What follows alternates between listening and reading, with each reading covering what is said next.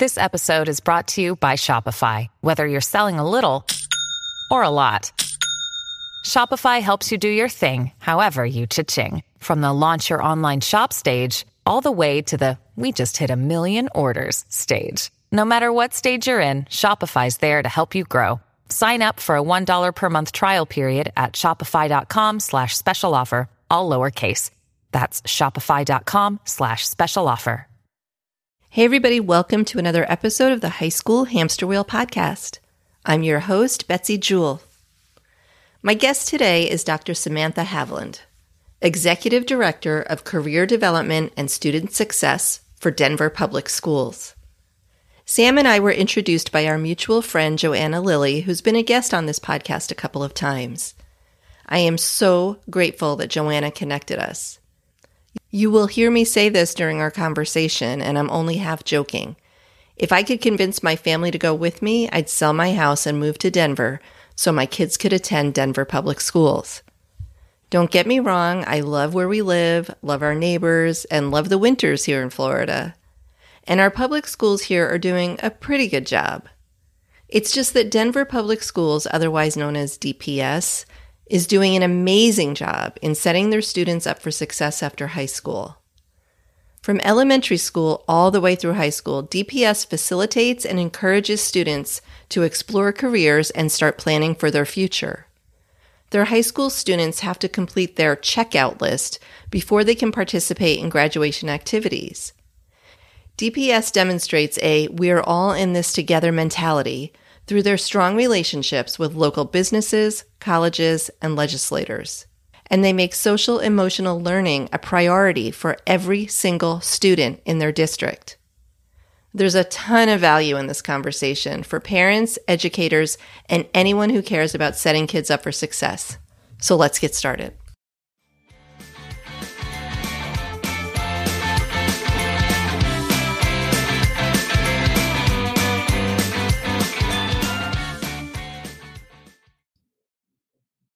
Hi, Sam. Thanks so much for being here on the High School Hamster Wheel podcast. Hi, Betsy. Thank you for having me today. I'm so glad that our mutual friend, Joanna Lilly, shout out to Joanna, um, introduced us because you are a wealth of information and you have so many cool things going on in your school district that I just knew that parents and others had to hear about. Um, for for my listeners, I've already said this more than once. I literally want to put a for sale sign in my front yard and move my kids to Denver public schools, which won't happen. Just kidding for anyone who's listening. But um, before we get into all the questions that I have for you, can you just give a quick intro about who you are and what you do? Yeah, yeah. And shout out to Joanna Lilly. I am a former school counselor um, so worked in schools for the great majority of my career and now i work at the district level for denver public schools. So i am the executive director of career development and student success for dps so all things college and career all things tier one mental health all, all kinds of stuff.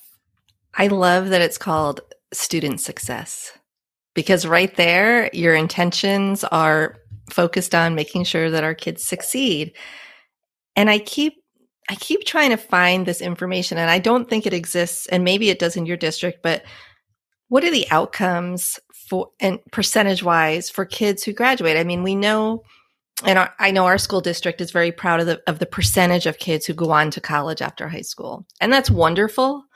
But I'm just wondering in general and this may not be a question for you if you guys don't track this either, but four years from now, are they still in college? Or six years from now? And 10 years from now, are they doing well? I mean, I don't think that data exists, does it? Um, you know, we work to try to find employment data with the city, and it, it is difficult to find. It usually requires individual checkups, which not everyone loves to talk with their high school about. But we do have college persistence data where it's something like uh, half of our students that enter college graduate within um, a six year time period from that's great college yeah we of course want it higher than that knowing that there's a portion of our students that don't select um, any sort of post secondary. When when we use the term college in Denver Public Schools, we mean all forms of college, mm. technical college, uh, two year, four year, and we actually see the best results out of our students that go to technical college. Interesting. Yeah. So, okay, so let's talk a little bit about Denver Public Schools because you are an enormous school district.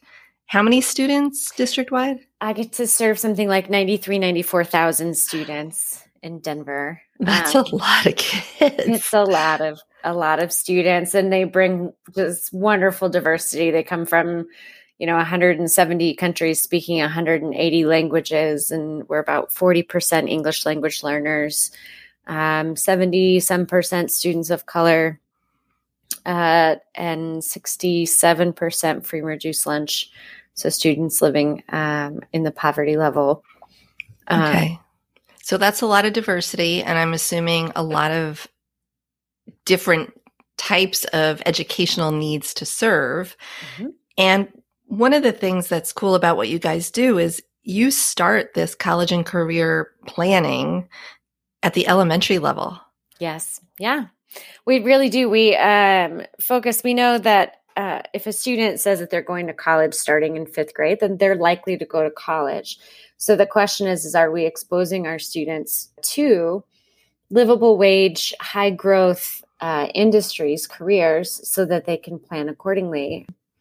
You know, I I grew up so I combined mental health and education because my family are mental health providers and educators.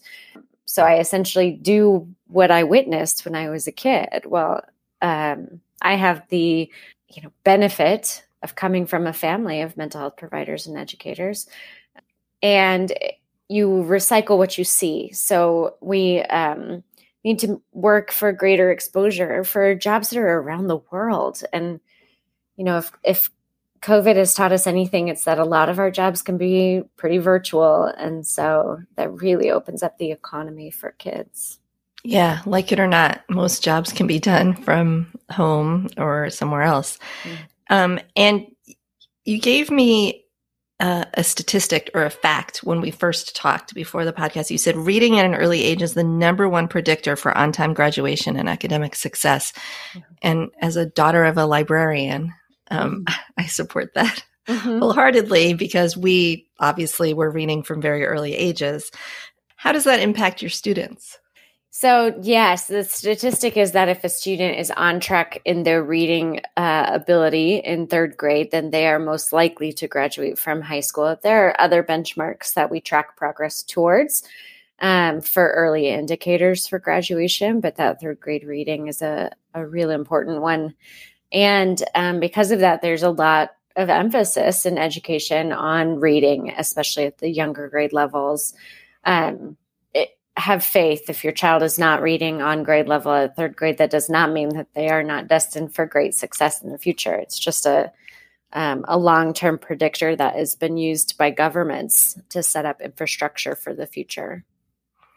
Okay. And from a support system standpoint, your ratios are pretty good. I mean, I can only speak to our local, well, my boys' high school and also other people I've talked to, but our guidance counselors are serving anywhere from four to 500 kids. And that's, they're not college and career counselors, they're guidance counselors. Mm-hmm. We don't have a career and college success office in our school, and I don't know of many others that do. So, can you talk a little bit about that, about what your ratios are and what kind of staff you have in place? Yeah. Yeah. And we use the term um, school counselor. The term guidance counselor brings forth a lot of people's memory of like the PE coach sitting in the office with his feet on the desk, waiting to tell you whether you're college material or not. And that is not what we hire in Denver public schools. Um, we hire school counselors licensed, and those school counselors have specialty knowledge in three different areas. So there's the mental health components, then there's the college and the career pieces, and then there's, of course, like the academic advising stuff. So um, our school counselors are highly trained and prepared in collaboration to set up these college and career centers. We have a lot of community partners we welcome. But in the state of Colorado, our average um, student to school counselor ratio is um, somewhere around 1 to 380. 380 is where Denver Public Schools was when I started in DPS as uh, the head of school counseling um, back in 2012. But we've since gotten our ratios under 1 to 300 on average with some of our high schools as low as 1 to 70 um, wow mm-hmm. for some of our alternative schools where we know that uh, there might be a higher need we really double down on on access there and where i say our growth opportunity is in elementary providing 100% of elementary school students a school counselor would be a huge win but um, we have made great progress when it comes to ratios and really focus on expanding that access to as many students as possible. That's amazing. So I know that in, I think you said in sixth grade when we spoke that kids start their individual career and academic plan. Mm-hmm. Can you talk about what that looks like and how that gets set up? Sure.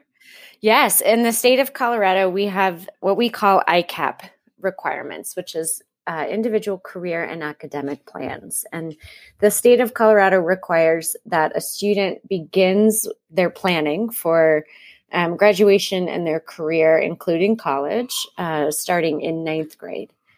DPS, though, we uh, think ninth grade is is too late. There's too much time. So we actually, as a graduation requirement, have made it so that our students, sixth through twelfth grade, have a scope and sequence of lesson plans that build on each other and include experiences and interest inventories for students and uh, you know f- district-wide uh, career fairs for all eighth grade students to help them get the hands-on components of exploring can't tell you how many times as a school counselor i'd have a student tell me i want to be a veterinarian miss they're like you know darn set on that. And then I set them up with a job shadow, and they come back and they're like, "Oh, Miss, all the animals were sick." and it's yep. yep, they they are tend to be sick. Um, but those those ahas are really important because if we don't give that exposure that's really concrete at an early enough age, then the student's taken concurrent enrollment classes and, and started down this other path, but also hasn't identified where they want to actually be. They just have this idea in their head that's not concrete. So, starting in sixth grade at minimum, we have lessons that go down to kindergarten, um, but they're not required. They're more individually uh, allowed and controlled. But um, starting in sixth grade, it's standard for students to get at minimum of four hours of instruction each year, which sounds like a really low bar. four hours. Yeah. yeah, that doesn't seem like a lot. Doesn't seem like a lot. And it's one of the more rigorous graduation requirements in the state of Colorado when it comes to ICAP. And so our low bar is still a high bar for a lot, unfortunately. But then we also have developed a lot of work based learning opportunity for our students to expand on those required lessons from sixth through 12th grade, um, anywhere from four to six hours per grade. So we've expanded our job shadows and our internships and our paid internships and um, a three year apprenticeship program that helps a student get paid while going to school in a high wage, high growth career field that's in our community. You have you must have really strong connections and integration with local businesses, right? Yeah. I think everyone can get on the same page and this is how uh, we as a state have really um, developed our relationship with legislators of all parties is um, our children in our community are our future. They are our economy and our workforce and their success is innately important to us and as educators but is also innately important to economists and the you know government politicians from all all levels. So we have legislation that supports the additional funding of school counselors that requires the college and career staff and has a lot of business buy in because truly we are working to grow their employee base, getting our students degrees that lead to high wage, high growth jobs. It's always hard. I don't know what your bachelor's degree in is in. Mine is psychology. Right, right. Where so, you have to have an advanced degree. Right. I'm just having that conversation with my 16 or sorry, 17 year old right now about think about if you if you're going to take whatever you're going to take if you're done after 4 years or if you're not. mm-hmm. Yeah. Yeah. Big difference. Yeah. So that's amazing though that cuz you told me too like your mayor is bought in and business partners and there's all these stakeholders as well it should be, right? I mean, if we're educating kids to go out into the workforce, shouldn't the workforce be a part of that? Yeah. Um, it's a rhetorical question. I mean, that should be happening everywhere and it's not. But let me go back for a second. So I kind of want to walk through the years, so sixth grade up, because each year there's kind of a different, I don't know if it's a different focus, but there's a different level mm-hmm. of involvement or preparation, I guess, for the kids. And the majority of schools that I know about, public schools anyway, don't have anywhere near this kind of level of engagement for kids in career planning. And it's a hot button for me. Anybody who listens to the podcast knows this that you can't just expect to send a kid out in the world at 18 who hasn't done the exploration and the research and the internships and everything else. So, so sixth grade, they developed this plan, right? And then what happens from there? So the plan continues to build on itself. We start with sixth grade around what does it mean to be a student? You know, what are the structures in your school? What are grades? Um, and and what what does that build towards? Uh, we do interest inventories and uh, work values um, inventories to try to determine like what kind of environment uh, would this student see themselves in and the goal is we give them multiple opportunities for these interests inventories because interests do change based off of influences from schools and experiences and you know if your teacher ever told you that you were bad at something then you just innately said to yourself that you weren't going to do a career in those fields um, so we uh, start that in sixth grade. They do interest inventories. We do resumes starting in seventh grade, talk about extracurricular activities and ways to engage and get involved. Eighth grade, we do, it's a very fun, very high energy event where we bring 3,600 13 year olds in and out of a space uh, within about six hours. Um, where they have taken two lessons prior on professionalism, shaking hands, professional dress, um, communication with adults, and then bring them in where they work with um, um, anywhere around 100 business partners with hands on um, activities. So the EMTs come and they bring a set of lungs, and the wow. students get to pump the lungs with the inflation. Yeah, it's very fun. Um, and then we teach them about high school and we help them pick their high school because we're we're largely a school of choice district where a student could go to any school that they pick but which high schools are offering which cte programs that align with your career interests or um, college classes that align with your your career interests to try to help students really find their best fit um, and for those who don't know what CTE is, it's career and technical education. I, I, I keep assuming everybody knows that, but I'm pretty sure people don't. True. I should know better than to introduce my acronyms. Uh, my mom used to work for the government and used to say that uh, between government and educator, she's not sure who uses the most acronyms. So. Corporate America is pretty bad too, having been there. yeah. yeah. And then, um, you know, ninth grade, we teach them again about GPAs and grades and why grades matter and um, talk about college admissions and financial aid. We start talking about in middle school, but we we build their language because um, introducing a Pell Grant versus the concept that there is money out there that will help you go to school are very very different. You know, if I have a student in sixth grade who knows what an EFC is, expected family contribution, I'd be stunned. But um, yeah, I most 17 year olds don't know what that is. No. So, yeah. Yeah. Yeah. Okay. So it builds, and then um, the students write their college essay in 11th grade with their English teacher in, in collaboration. And um, we do uh, checkout lists and things like that for our students to ensure that they've got what they need to complete their post secondary plan, whatever that might be. And then we hire counselors over the summer to help our students matriculate to whatever that plan might be, whether that's military, two year, four year technical school, um, workforce, any of the above. And that's over the summer after graduation. Over the summer after graduation in their 12th grade year. Yeah. So, That alone is huge. yeah.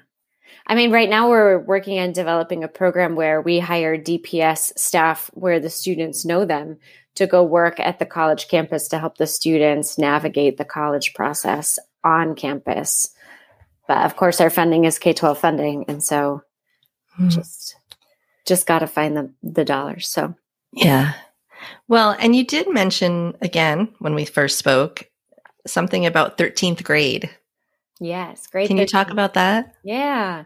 The state of Colorado has a couple of pieces of legislation that allows us to keep our students um, after they qualify for graduation in that 12th grade, um, which gives them an extra year of the district is still getting paid from the state to educate that student, but instead of um, us educating that student, we're really just using the, the dollars to pay for tuition um, with the hopes that the student gets um, a free year of college and fingers crossed have earned an associate's degree by the time they're done with grade 13 so that they don't have to eat into their financial aid packages or anything like that we can assist them in paying for it um, couple of ways of doing that but it, it's very powerful Yeah. That should be in place at every single high school. Mhm. Well, a lot of what you're doing should be in place at every single high school. And we know it's not. So let me go why? Like, how did this all happen? I mean, it sounds like it was started before you got there, but it sounds like you've made a lot of improvements and enhancements. H- how does this happen that one public school system makes the decision to invest in kids so much? Um, that is a great question. Why does Denver? Uh, to be fair to my peers in Colorado, we do have a number of pieces of legislature that help us to complete some of these things. So we are set up in a way that, again, everyone agrees that our students are our future to our economy. And so their success is paramount. Denver Public Schools doubles down on a lot of this um, with the help of external funders as well as our own general fund um, because our our students are marginalized and they are um, deserving of high quality high wage uh, positions in their own community. Whereas typically we've we have imported our professional workforce to a great extent.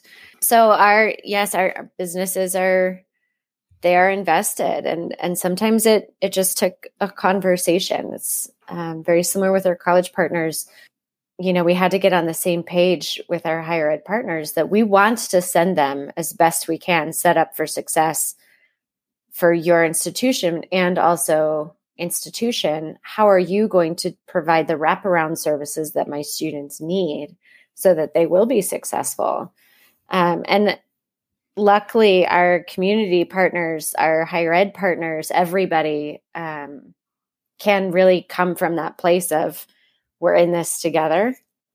And what benefits you benefits the student benefits me benefits our whole community. Um, so we've it's just taken you know some years of conversations and and tough conversations. And a part of that conversation is always engage the student voice.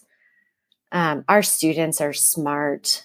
Um, smarter than i ever was or will be or you know learn from them all the time. But um, we have a lot of student voice and civic action um, curriculum that we we try to work with our students to understand where policy comes from where even our you know high school procedures come from and how they can um, interact in a healthy way with all of those things so that they can help advocate for the things that they see on a day-to-day basis that those of us working you know at a district level or or parents who only see their children at home uh, we may not have full eyes or understanding the same way that our students do. And their voice has made a lot of change within denver public schools our students. Greetings from evergreen podcasts. We're rolling out a listener survey and we want to hear from you the information in the survey will help us gather statistics and in turn make our shows more appealing to advertisers. I know most people don't like ads, but this is one of the only ways our shows make money and help keep their lights on. We promise it will only take a few minutes, but the impact on our podcasts will be tremendous. As a token of our appreciation, we'll randomly select one lucky participant each month to win an exclusive merchandise package from Evergreen Podcasts. Head to evergreenpodcast.com slash listener survey to help a show and possibly get some free stuff for doing so. We can't thank you enough for the support. Now back to the show. You guys are doing so much in so many ways. Uh, and I love that you're engaging kids as they're stakeholders, right? They're the the most important stakeholders and mm-hmm. they're having input and involvement in decisions that are being made. That's amazing. What about the social emotional learning? Because this, what you told me about this kind of blew me away. Yeah, yeah. No, we, um, we are very much wrestling with the social emotional learning and have been for a few years now with the knowledge that if our students are coming to school traumatized or um, dysregulated with their emotions, that they're not learning. Um, and so we had the the great pleasure. We've got great leadership um, that recognizes that and understands that. And so, as of this year, 100% of our schools were required to have daily social emotional learning minutes in their daily schedule. So, at the elementary level, it was 20 minutes minimum.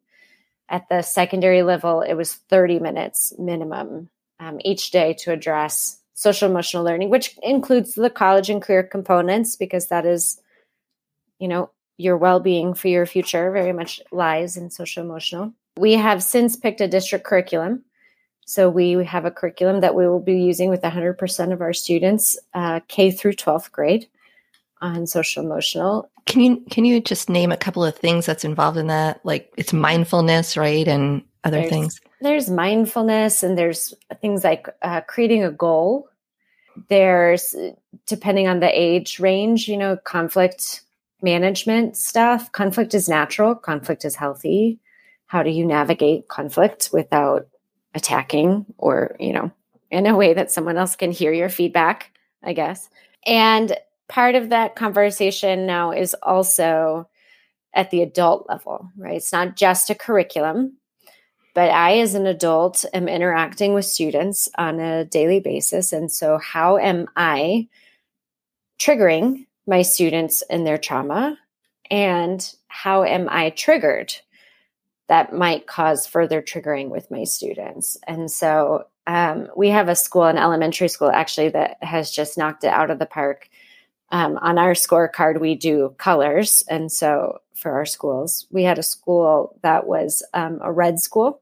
And then they hired additional mental health, two uh, school counselors, and they implemented um, a whole bunch of practices, anything from their administrators are at every entrance every morning making an individual connection with every student and family that enters the building.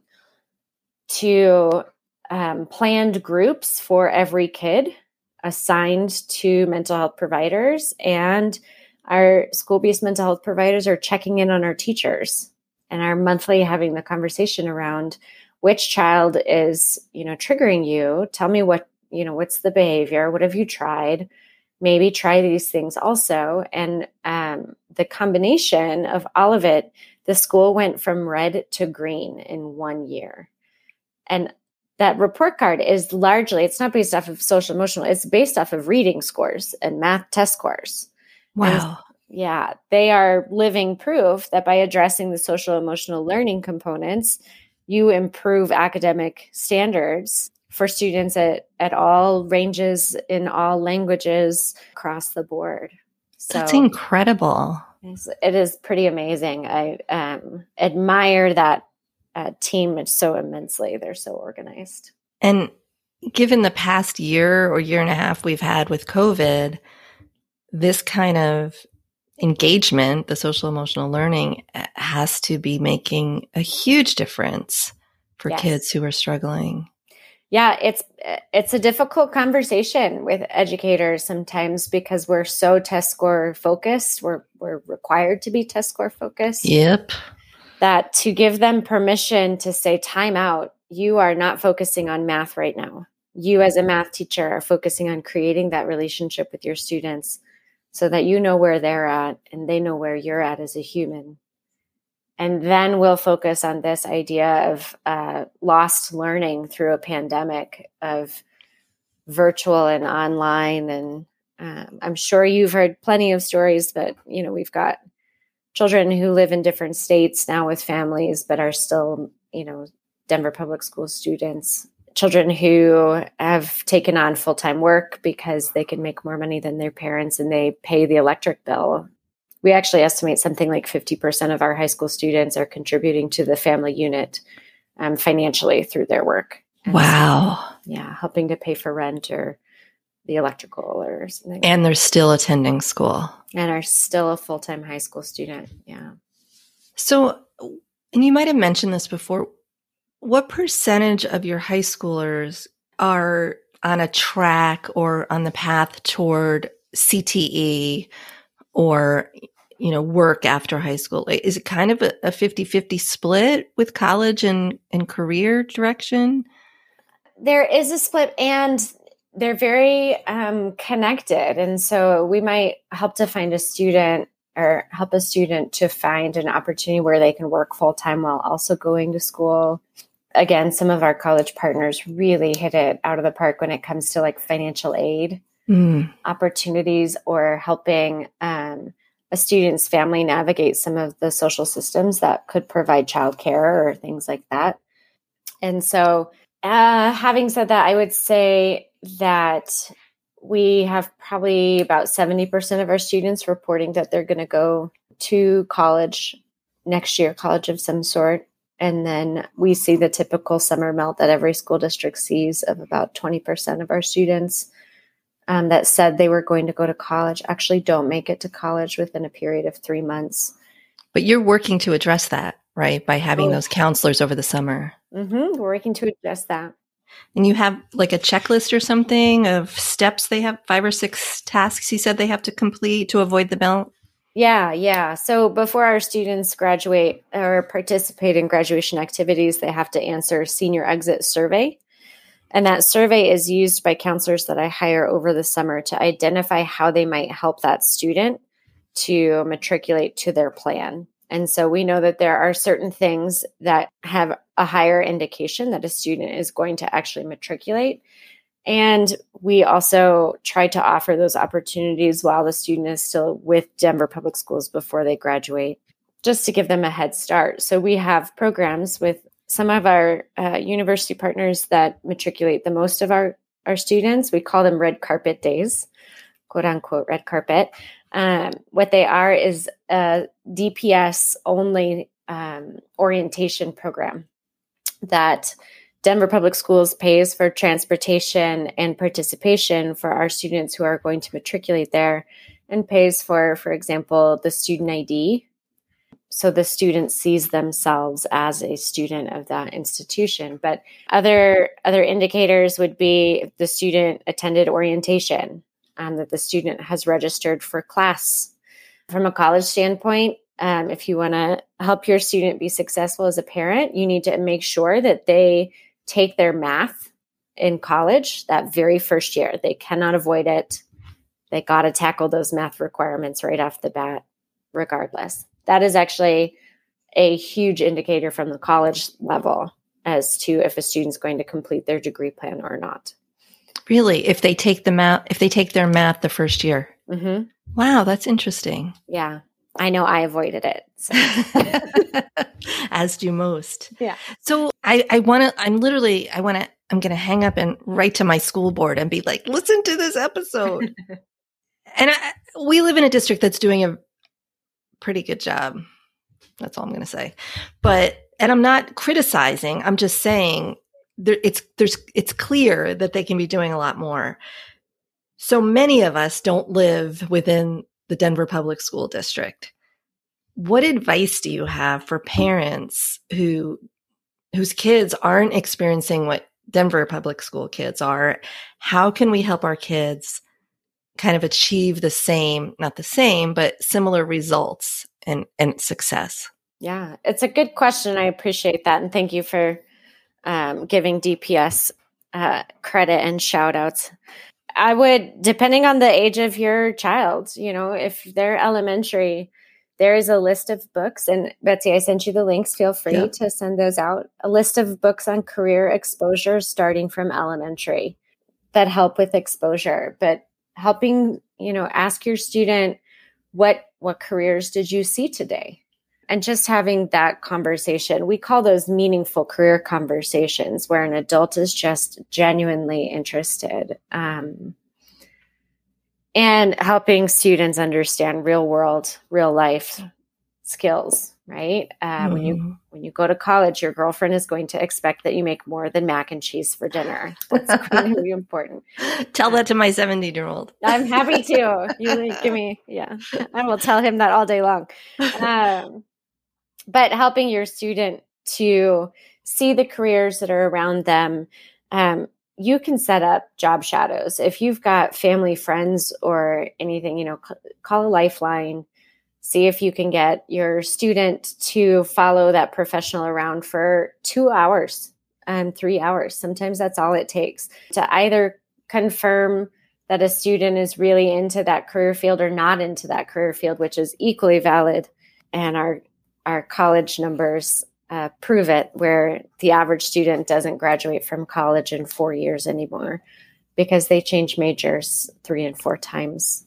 Yep. Um, yep. So it gets just more expensive. So the more you can earlier help the student to identify those, and then from a from a school standpoint, you know, advocating for the development of um, career pathways in CTE. And when a lot of people hear career and technical education, they think of like the construction and plumbing, which is true. And also, there's web development uh, and you know nursing, for example. That we have students that graduate with their certified nursing assistant uh, certificate you know, before they walk out the door, they're already qualified for a decently paying job. Yeah, our school, we actually have, our district actually has a pretty strong CTE department and, and offerings for the kids. My biggest beef is that it's what happens before the CTE, right? Like, I just don't feel like schools in general, not just ours, are doing a really good job helping kids figure out who they are, what they're good at, and what they enjoy. Because it's all about, as I say on the high school hamster wheel, you know, get the grades, get your GPA up, get the test scores, but we never stop to, and there's no survey or tool that is a requirement for them mm-hmm. to do that work, that internal kind of investigation. And that's where I think one of the things, I mean, there's a lot of things, but one of the things that I think Denver Public Schools is doing well, like you're helping these kids learn about who they are and what they want, which I think is a very big misstep in a lot of districts. Mm, yeah. Yeah. It, it's a hard thing to prioritize when K 12 districts are so strapped for dollars and we're only graded on our test scores, then it is very hard to Yep. expand visioning and understand maybe the deeper prioritize, I guess. Uh, Mhm. Not that they don't understand, but you know, if we had all the money in the world, we would be doing everything right. Yeah. Well, and it's it, you're right. It's a system problem. It's not a teacher problem. It's not a counselor problem. It's not really even a school problem because they don't have the funding. Whereas you guys are getting a lot of funding and and then some, right? I mean, um, not from our state. Our state uh, we're pretty low on the totem pole when it comes to national per pupil operating revenues. We do have new legislation that I think will bring us back up to the funding level that we experienced in education in 2008 is mm-hmm. where we will finally get back to our benchmark here. Um, and we've uh, Denver Public Schools actively seeks out funding, whether that be through mills and bonds or through community partnerships and grant dollars and collaboration with our higher ed partners and kind of an, an agreement again. We're all in it together. So like can i use a portion of my money to help combine with a portion of your money to try to do what's best for our students? So we actively seek out big dollars big federal dollars big state dollars to support our initiatives so. Yeah it always takes money doesn't it? It always does.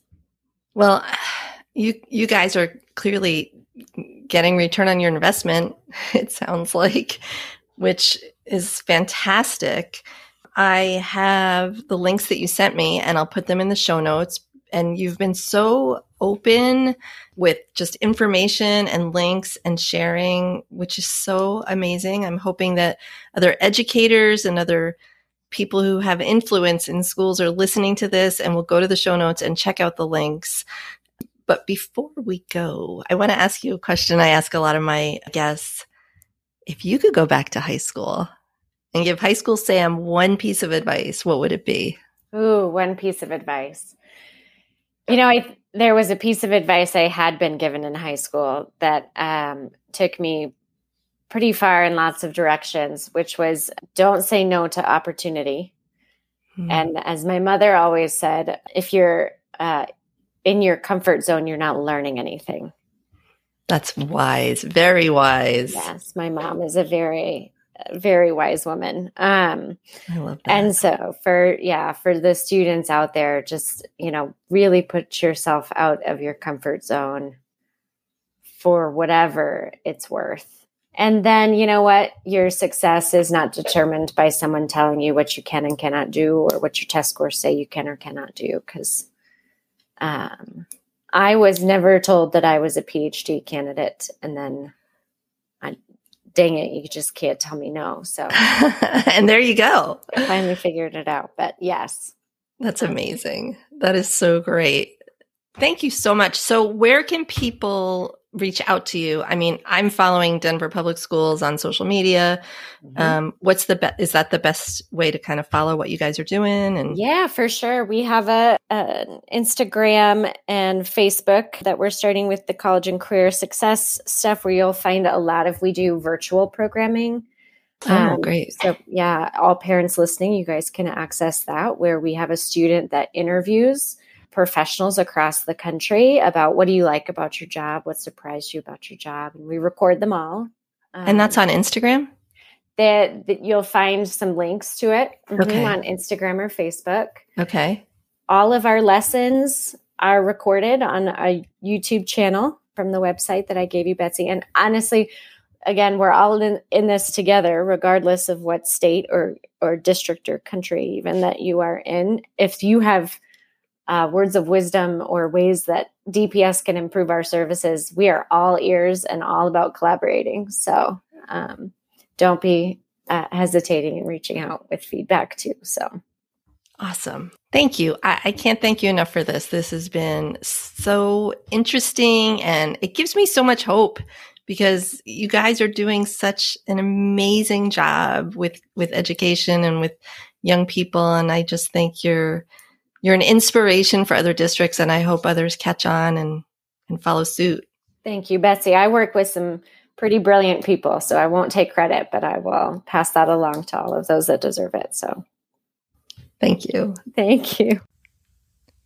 Pretty amazing, right? I am blown away by what Sam and her team are accomplishing, and I truly wish that every single student in our country could experience what's happening within the Denver Public School District. Yes, it takes a lot of resources and a lot of commitment and mostly a lot of money. Our schools are underfunded and our education system needs improvement. But if Denver Public Schools can do it, then why can't the rest of us? If you're an educator, Please share this episode with someone in your district who can make change happen. And if you're a parent, please share this episode with another parent and a teacher and an administrator. As parents, it's up to us to advocate and to demand better for our kids. It's time for our public schools to turn the focus from standardized tests to ensuring student success. It's what's best for kids.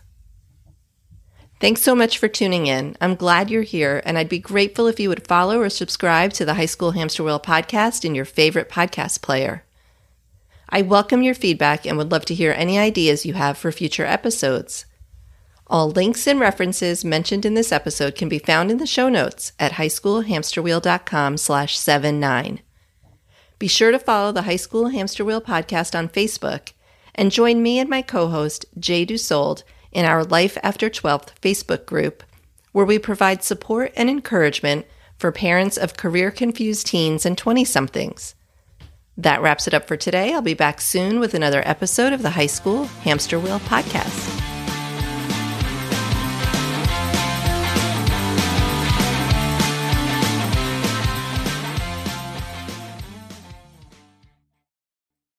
I'm Ken Harbaugh, host of Burn the Boats from Evergreen Podcasts. I interview political leaders and influencers, folks like award winning journalist Soledad O'Brien and conservative columnist Bill Kristol, about the choices they confront when failure is not an option. I won't agree with everyone I talk to, but I respect anyone who believes in something enough to risk everything for it. Because history belongs to those willing to burn the boats. Episodes are out every other week wherever you get your podcasts.